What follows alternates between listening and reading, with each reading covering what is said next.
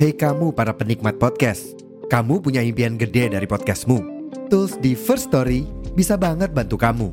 Mulai dari F-Link, Dynamic Audio Insertion, sampai statistik yang komprehensif, semua ada di First Story. Gak ketinggalan, kamu bisa monetisasi podcastmu lewat iklan dari First Story Ads yang bisa kasih kamu penghasilan dari setiap place podcastmu. Yuk gabung sekarang dengan klik di firststory.me. Sekali lagi, di firststory.me. Mari kita bawa mimpi podcastingmu menjadi kenyataan. Box to Box Media Network.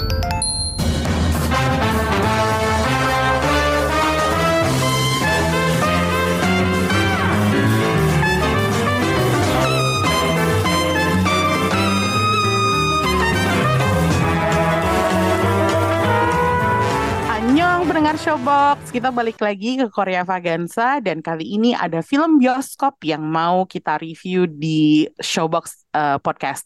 Filmnya judulnya agak panjang nih, um, Dr. Chon and the Lost Talisman.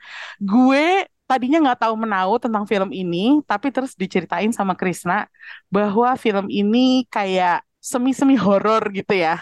Um, terus gue berusaha untuk nggak nonton trailer apa pun. Jadi gue masuk ke bioskop dengan situ kondisi yang pure. Gue nggak baca apa pun, nggak. Cuman yang gue cari cuman daftar castnya. Setelah gue denger judulnya dari Krisna, gue buka dan ternyata wah ada Jisoo, ada Jisoo-nya Blackpink gitu. Iya. Jadi akhirnya gue mutusin buat nonton dan gue udah nonton dan ternyata gue entertain banget sama film ini yang wah gue nggak nyangka sih filmnya ternyata sebagus ini kalau buat gue ini film yang paling nggak pendek gitu ya nggak kayak film-film lain yang sampai lewat 100 menit itu enggak jadi kependekannya itu justru sangat membantu gue untuk bisa menikmati filmnya. Karena jarang banget ya untuk sekarang film-film tuh durasinya pendek yang compact selama 90-an menit itu jarang banget. Jadi begitu ada film yang panjangnya satu setengah jam doang, itu langsung bikin gue kayak, wah, gue harus nonton nih. Dan gue nontonnya sendirian, gue nonton siang-siang, tapi ternyata bioskopnya penuh juga. Gue nggak ngerti apakah ini pengaruh dari bintang utamanya, Kang Dong Won, tapi mungkin ada juga ya unsur-unsur eh, Jisoo Blackpink-nya di sini dijual sih terus. Iya kan gitu, iya nggak sih? Tapi gue merasa di sini Jisunya ya nggak terlalu banyak sih. Nah, fokus di eh, film ini itu hal lain yang sebenarnya mungkin udah banyak di cerita-cerita Korea, baik drakor maupun film, yaitu tentang mudang alias shaman. Eh, kali ini shamannya shaman palsu. Jadi apa ya? Gue pengen aja ngajak Krisna ngobrol tentang film ini secara dia yang rekomendasiin kan ke gue. Jadi mau nggak mau dia harus nge-review film ini bareng gue. Um, Chris, lo ada ekspektasi tertentu nggak sih buat nonton film ini? Karena kalau gue kan tadi bilang gue nggak Ya. nonton trailer, gue nggak buka Asian Wiki, gue cuman cek Google doang untuk tahu siapa yang main gitu. Ternyata gue tahu ada Kang Dong Won, ada Esom, tapi udah gitu. Mm-mm. Dan ternyata hasilnya di gue jadi melebihi ekspektasi karena nggak ada, gue nggak punya ekspektasi apa-apa pada saat Mm-mm. masuk gitu. Tapi Mm. kalau lo sendiri gimana? Gua justru kebalikannya banget dari lu. Gua justru Oh ya? iya, gua udah udah lihat trailernya, gua udah baca beritanya. Ke kalau yang main si Kang Dong Won, si Esom terus si Lee Dong Hui juga. Gua gua lumayan penasaran nih Oh. si Mm, Kang mm, Dong Won main sama Lee Dong Hui kayak gimana nih kombinasinya gitu kan. Mm-mm. Terus udah lihat trailernya, jadi gue emang apa ya, udah ada ekspektasi sih sebelum nonton tuh kayak gua ekspektasi gua sih emang apa ya, mengharapkan film ini bakal lebih kental, lebih kuat. Itu elemen komedinya gitu. Justru gua nggak ngira elemen supernaturalnya se ternyata cukup ini juga gitu ya, cukup menonjol juga gitu. Terus sama Oh, bumbu action gitu. Ya ya ya gue dapetin tiga-tiganya sih dan gue juga ke apa terhibur banget gitu. Walaupun nah ini ya. ya komedinya justru tidak setebal itu, justru horor apa supernatural yang lebih eh, menonjol gitu. Tapi ya secara keseluruhan terhibur banget sih gue. Nah ini ya Chris, eh, ini kan bukan Hmm. pertama kalinya kita nonton ada cerita tentang shaman palsu Iya, yang akhirnya ya. menggunakan, iya, akhirnya dia menggunakan psikologi dan Mm, teknologi untuk nipu klien. mm, Salah satu contoh terbesar yang pernah kita bahas juga di Showbox itu adalah Cafe Minamdang ya. Ya. Itu kan shaman palsu juga kan. Mm, mm, Dan Tapi kalau gue pengen tahu, apakah adegan-adegan fake shamanism di film ini itu cukup menghibur buat lo? Karena gue jujur aja kayak, wah ini tuh seru banget yang yang yang di awal-awal itu Iya. yang mereka nipu orang itu dengan apa ya, dengan patung eh, batunya itu tuh kayak kok Lucu lucu sih gitu.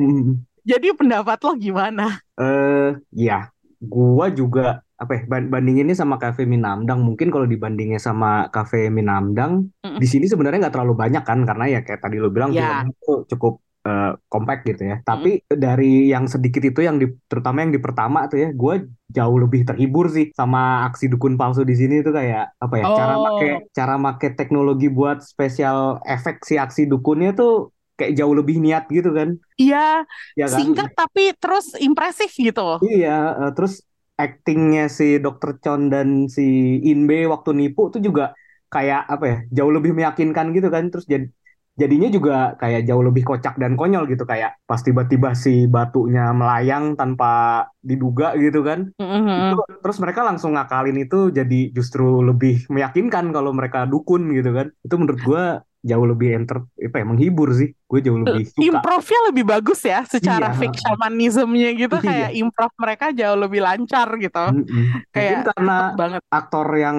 aktor-aktornya lebih bagus juga kali ya bahkan si ininya si korbannya kan walaupun cameo doang tapi mereka bertiga Ya, juga itu sih. ikut apa ya ikut menunjang keseruan adegan ini gitu jadi Itu kompleks. cameo yang mahal banget sih kalau menurut gue. Kayak Iya, bukan lumayan. mahal ya, tapi kayak wah big name gitu ya nggak sih? Heeh, mm-mm.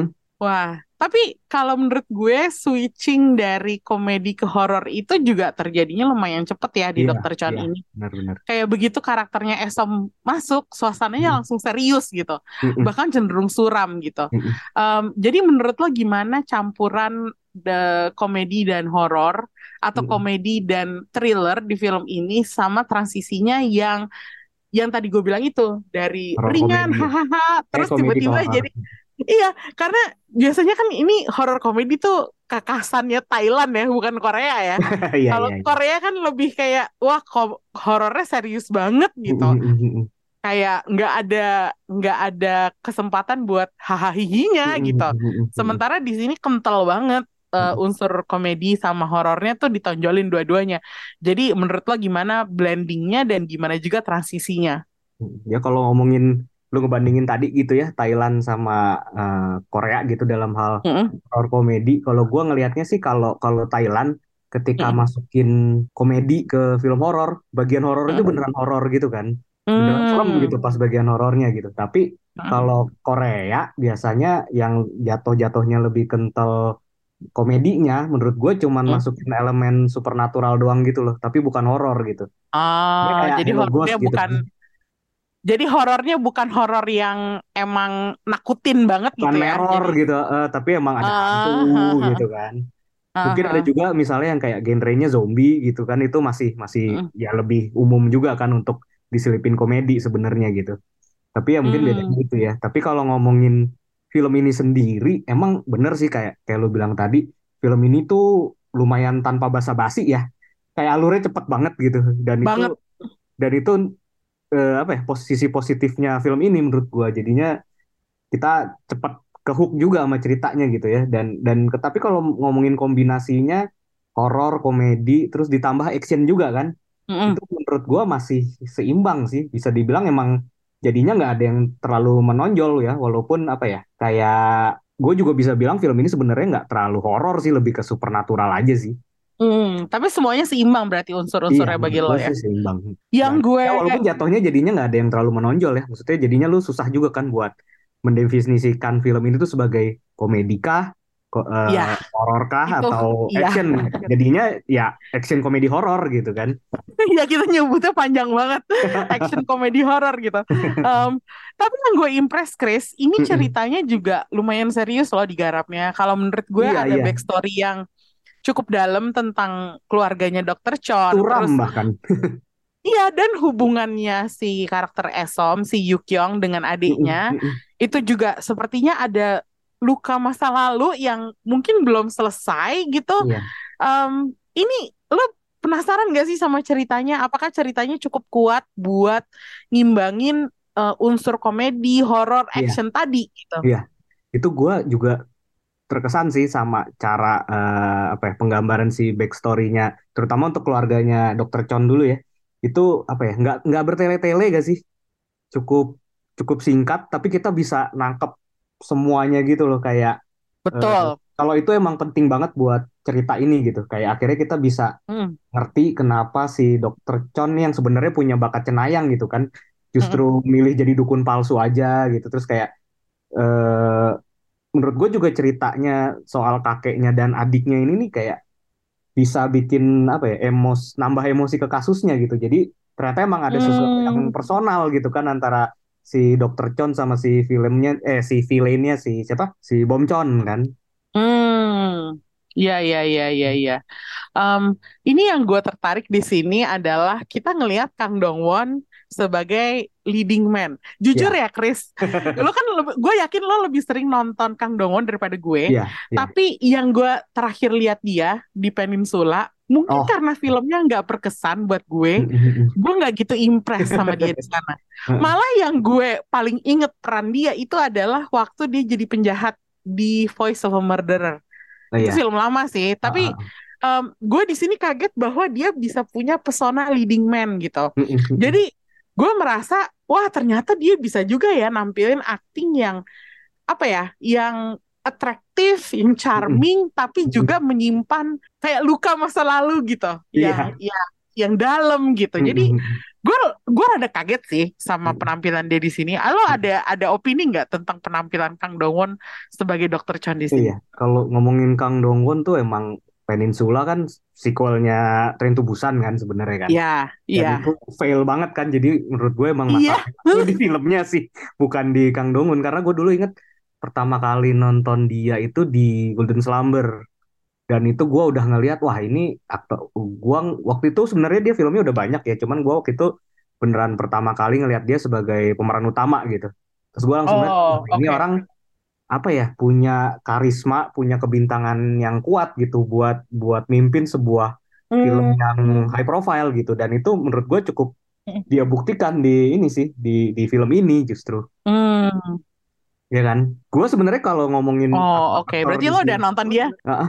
terakhir kan dia juga main di ini Berarti kan lo di- udah pernah lihat dia jadi leading man ya? udah heeh. di di Golden Slumber itu kan itu juga eh, apa lebih eh, kejar-kejaran gitu kan action di mana dia diburu gitu kan terus sama Mhm. dia kan tahun lalu juga di ini kan di Broker kan Nah, itu kan ya lo tonton, gue juga nggak nonton gitu. Iya. Nah, di Broker juga walaupun sebenarnya yang lebih pemeran utama di situ si Song Kang Ho gitu ya dan emang Hmm. dia yang paling menonjol, tapi Hmm. tetap dia bisa mengimbangi gitu di di situ gitu. Oh. Kalau ngomongin aktor di sini tuh justru gue sebenarnya agak khawatir sama Lee Dong Hui sih sebenarnya. Oh ya, kenapa? Eh di sini dia oke sih menurut gua, tapi Hmm. kayak apa ya, mulai rawan terjebak sama typecast aja sih. Karena Oh, gua udah sering banget ngelihat karakter dia yang kayak Inbei gitu di sini gitu. Oh ya. Kalau gue malah belum loh, karena gue kal- baru kali ini gue dibikin kesel sama sebuah sama seorang karakter Lee Dong Hui. Lee Dong Hui. Gue gue kesel banget sama Inbe karena kesannya kok males, terus Iya. rempong, terus kayak suka apa talk back gitu loh ke Dr. Mm. Chon. Kayak lu sebagai sidekick lu nurut-nurut aja deh gitu. Itu Gue jadi kayak pengen nyubit dia gitu.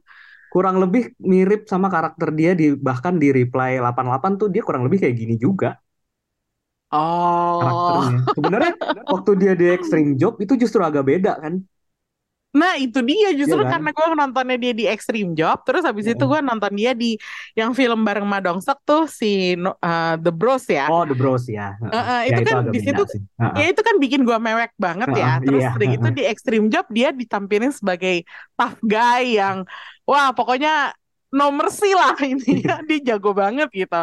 Makanya gue eh, nonton dia di sini, wah ini pertama kalinya nih gue lihat Dong Hui jadi nyebelin, Nyebelin. banget. Hmm, hmm. Kayak apa ya? Banyak. Gue jadi, Heeh. jadi gue gue nggak tahu kalau dia di reply mainin karakter yang kayak gini Kayak juga gini gitu. Heeh. Terus di terakhir tuh di tahun lalu kan dia main di ini juga kan Big Bad kan drakor Big Bad tuh yang sama Oh, iya, Sik, iya, iya. heeh. Itu juga ya kurang lebih karakternya kayak gini sebenarnya. Oh, Makanya sebenarnya waktu dia Extreme typecast Job, gitu ya. iya, waktu di Extreme Job tuh menurut gue sebenarnya dia cukup fresh dan masih di ranah komedi gitu kan. Wah, bisa Hmm. bisa nih dia eh, tetap di komedi tapi dengan ka- karakter yang beda gitu. Tapi terus ya balik lagi balik lagi ke kayak gini sih. Jadi gue lumayan khawatir sebenarnya sama si Lee Dong Woo karena sebenarnya kayaknya dia harusnya cukup berbakat sih sebagai aktor. Sayang. Kalau bakatnya sih nggak diragukan Iya ya, kan? tapi ya pilihan perannya itu kalinya yang Iya. harus di yang harus diperhatiin gitu. Hmm, Malah ya tawarannya Chris yang datang juga selalu seperti itu ya nggak tahu juga sih. ya nggak tahu juga ya. Tapi eh, kalau yang gue eh, lumayan eh, tertarik di film ini Mm-mm. adalah Esom, karena Oh. udah berkali-kali gue ngelihat dia jadi cewek jagoan kan di Iya. Black Knight, di Kill Box Soon, Oh dua iya Black Knight betul. dua film dua dua judul yang dia bintangin tahun ini tuh bikin gue merasa dia tuh tough tough woman banget gitu Mm-mm. kayak cewek galak atau cewek kuat gitu Mm-mm. makanya di sini kan dia lebih down to earth gitu lebih low key Kalem. Kalem terus dia kesannya lebih sidekick kan daripada Iya. kayak wah harus dia yang yang nyelamatin orang gitu atau Mm-mm. dia yang apa ya eh, menyerang orang gitu Mm-mm. jadi gue agak kaget sih sama Esom di sini. Maksudnya gue karena banyak banget ngelihat dia ya dari sejak Taxi Driver tuh terus dia muncul di mana-mana gitu. Gue jadi kayak aduh Mbak lo bisa santai aja gak sih? Ternyata di sini Justru. gue. Lo dapetnya di oh. sini ya. Iya, kayak Esom yang santai ternyata baru ada di sini gitu. Kaget sih gue kaget. Padahal dia punya kekuatan yang keren loh. Nah, kekuatannya dia justru yang dicari-cari kan. Iya. mm-mm. Nah, tapi film ini juga ada cameo banyak banget ya dari beberapa bintang, em, terutama tadi yang di awal Kita itu bahas ya. satu, satu keluarga itu udah intinya orang terkenal semua. Terus gue juga kaget bahwa ada Kim Won Hye muncul sebagai kakeknya Dr. Chon. Mm-mm. Terus ada lagi-lagi Yoon Byung Hee yang jadi antek-anteknya si villain gitu. Mm-mm. Terus ada Park Jong Min, ada Jisoo gitu. Menurut lo cameo-cameo ini tuh gimana sih? Perlu nggak sih? Dan kenapa kalau misalnya cameo-cameo ini semuanya tanda kutip orang-orang penting di industri Korea gitu? Kenapa nggak lebih di blow up gitu? Kalau Jisoo ya oke lah, gue ngerti kenapa misalnya dia tiba-tiba namanya dijual. Tapi yang lain kan justru perannya kan lebih masuk ya ke cerita. Mm-mm. Gua kurang setuju sih kalau eh, si Kim Won Hye itu dibilang cameo. Kayaknya dia perannya cukup besar ya si Stephen Yeun versi bapak-bapak ini. Ya gak sih? Steven Yeun versi bapak-bapak. Mirip gak sih? Gue Ya, baru tapi- pertama kali denger terus langsung kocak gitu.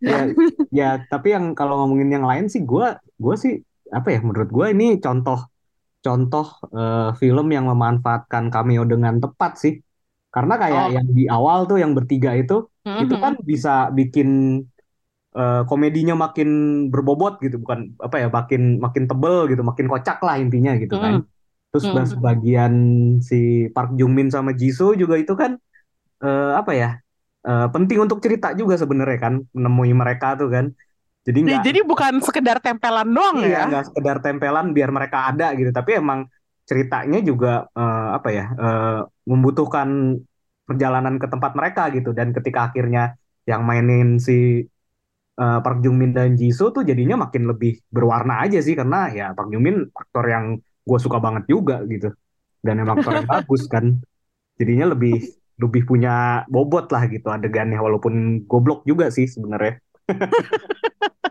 Dia jadi real shaman.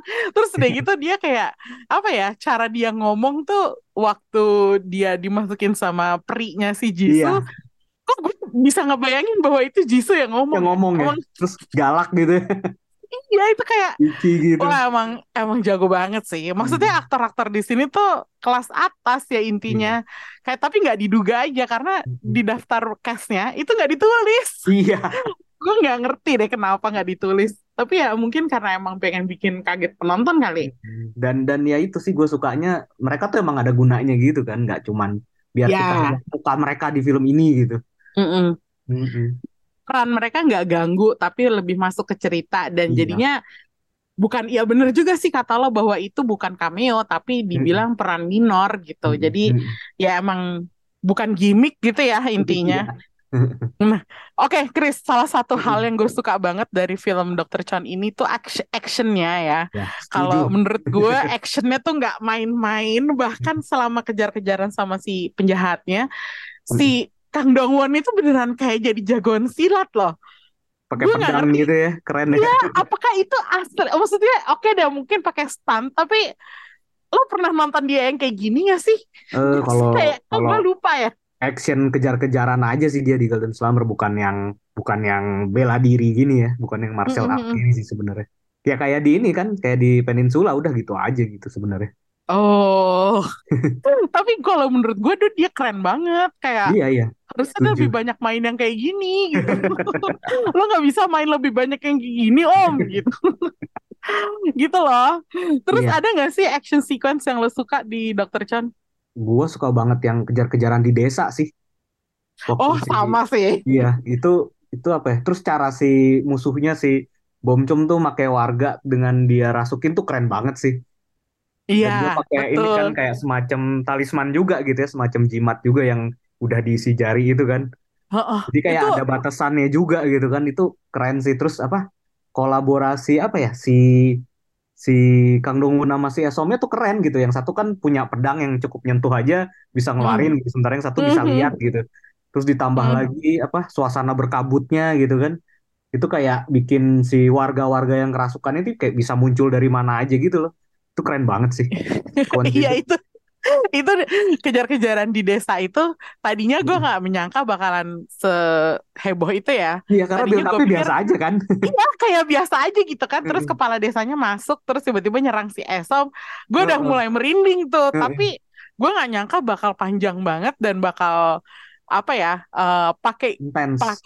Pakai triknya tuh banyak banget gitu terutama Iya. dari yang si jahat itu yang wah dia kehabisan kayu gitu kehabisan kayu yang diisi jari terus anak buahnya disuruh motong jari dulu gue jadi kayak agak-agak apa ya oh ini di sinilah letak di mana eh, komedi horor sama actionnya tuh campurannya jadi works in Iya. one in jadi satu kesatuan gitu dan Smooth lah ngeblendnya.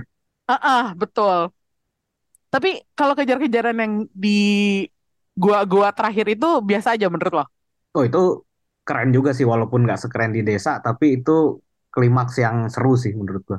Yang bagian terakhir kan.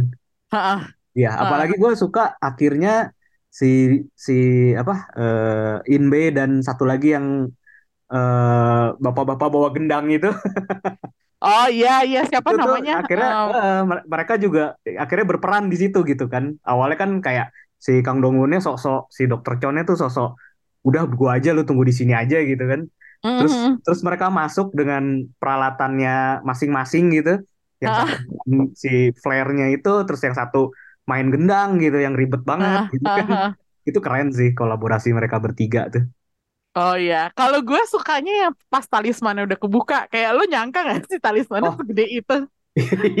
Kayak megah sih. talismannya tiba-tiba kayak apa ya, ada gearnya gitu kebuka, truk Iya, truk truk truk truk gitu. mekanik gitu ya. Mm-mm, mekanik terus udah gitu, gue kayak tadinya mikir nih menjarain roh jahat di satu kertas gitu doang, apakah iya bisa gitu dilakukan? Tapi ternyata terbuka gede banget. Terus kayak gue gue nontonnya puas banget ya, kayak terus penjahatnya rohnya masuk gitu. Dan itu akhirnya ngejar keren sih. Iya itu dia makanya terus udah gitu kan si penjahatnya sempat nggak mau gitu kan, sempat nahan pakai badannya terus dia mengais-ngais tanah untuk nahan Iya, supaya nggak keseret gitu. Itu kan hopeless sih. iya itu kayak wah itu sequence-nya keren banget gitu dan finalenya epic banget. Em, tapi kok kayaknya Dr. Chon sendiri belum selesai ya sama misinya. Iya. Dia kayak di after credits itu agak-agak merekrut si Esom gak sih buat kerja Iya, bareng dia?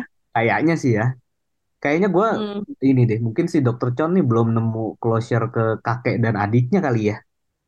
Oh, iya iya iya dengan iya. dengan orang yang menyebabkan itu semua ya udah gitu tapi kan kayaknya Hmm. dia masih punya rasa bersalah karena kan harusnya yang ada di posisi itu dia bukan adiknya kan kayaknya itu Hmm. gitu ya kalau soal perekrutan itu sih kayaknya ya emang membuka potensi untuk sequel aja sih karena menurut gue bisa banget gitu di sequelin Tapi menurut lo ya Chris, itu eh, si Dr. Chan dia Mm-mm. emang sengaja untuk menjadikan diri dia nggak dipilih sebagai penerus kakeknya Ah, mm-mm. atau karena yang gue tangkap sebenarnya dia tuh nggak punya kekuatan segede adiknya adiknya yang punya kekuatan lebih gede gitu makanya dia yang Oh. dipilih tapi apakah sebenarnya dia nutup-nutupin bahwa dia punya semacam kekuatan gitu Dia punya potensi juga sih kalau gue lihat. Cuman kayaknya Oh. dia eh, mungkin tidak tertarik dengan dunia itu aja kali ya, Syaman.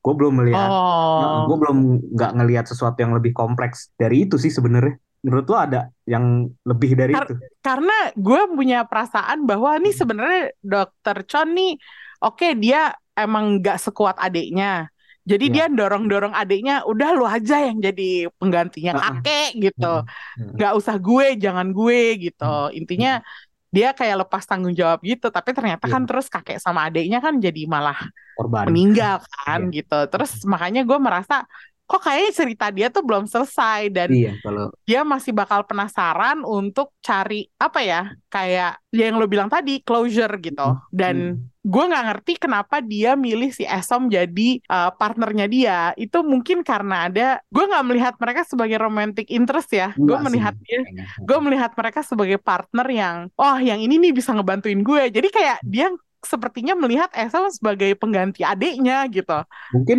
kekuatannya yang dia bisa ngelihat itu Mm-mm. eh, bisa membantu apa ya? Membantu si Dokter Chon buat mungkin berkomunikasi lagi dengan kakek dan adiknya gitu kan? Nah, itu dia. Kayaknya dia mencari orang yang lebih kuat yang bisa bantuin dia nemuin sesuatu gitu. Iya, itu Iya, sih sesuatu kayaknya. sesuatu Bener, itu bener. apa kita belum tahu, tapi Tahu ya.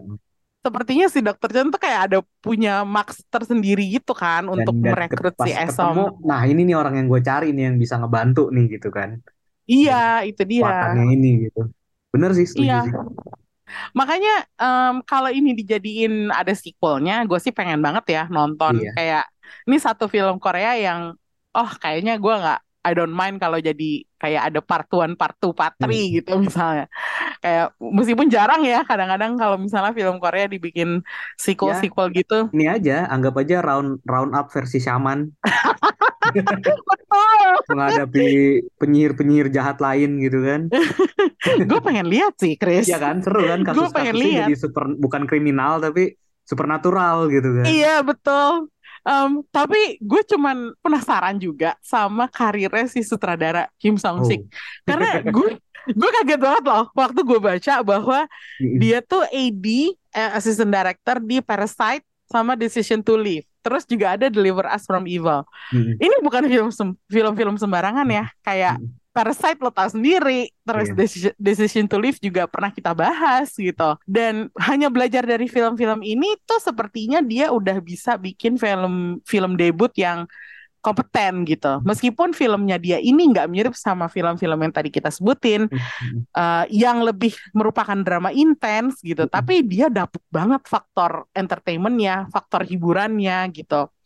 Filmnya rapi, kualitas produksi tinggi, terus entertaining. Nih analisa lo terhadap sutradara ini tuh gimana gitu? Hmm, Dia gurunya serem ya, tempat dia. Bong Joon-ho sama Park Chan-wook gitu kan. Iya, langsung. Maestro, maestro Korea gitu. Tapi ya, ya, ya ini kan dijual banget ya sebenarnya lumayan dipromosikan gitu kan kalau dia pernah menjadi asisten mereka gitu kan di dua film tadi gitu. Oh Eh, ya, lo tahu sebelumnya bahwa eh, dia pernah jadi asisten direkturnya dua gua orang pernah itu? baca sih. Oh Lalu, ya, lu lihat di mana? gue baru tahu setelah gue nonton filmnya, Oh Chris. iya, gua gua kan udah sempet baca-baca soal film ini. Oh iya iya, oke oke. Iya. Terus lanjut lanjut.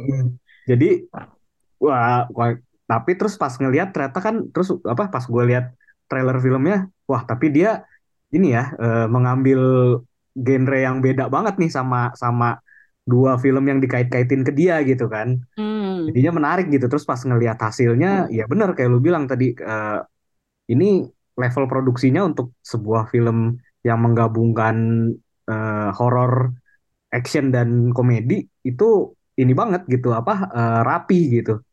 Dan Hmm. kelihatan produksinya tuh eh, apa ya berkualitas gitu, levelnya tinggi gitu kan. Terus.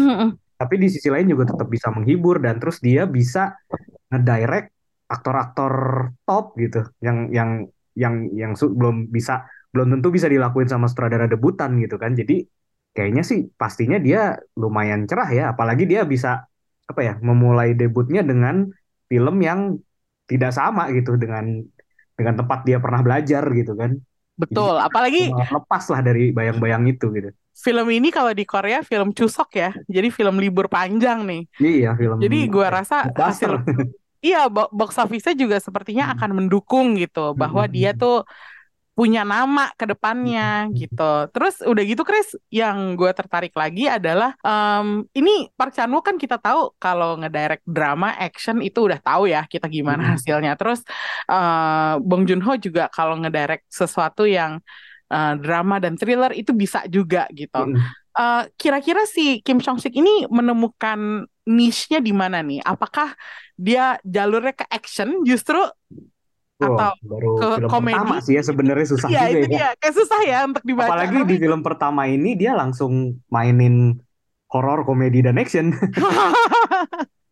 Jadi Ja- kayaknya jadi itu malah susah dibaca ya. sih. Harus kita harus ngelihat karya dia selanjutnya sih ke mana arahnya dan yang lebih kuat di elemen mananya nih.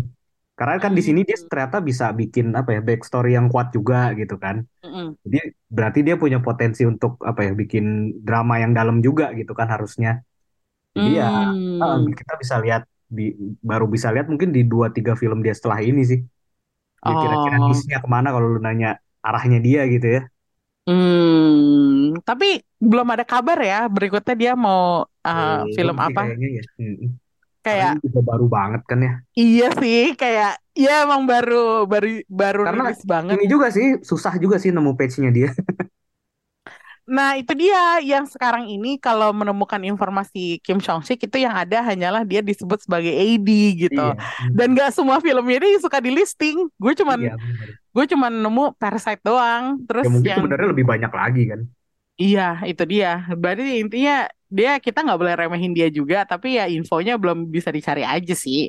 Iya. Kayak dia debut langsung bikin film kayak gini keren loh. Tapi takut gak sih kalau ternyata film keduanya terus tiba-tiba jeblok gitu.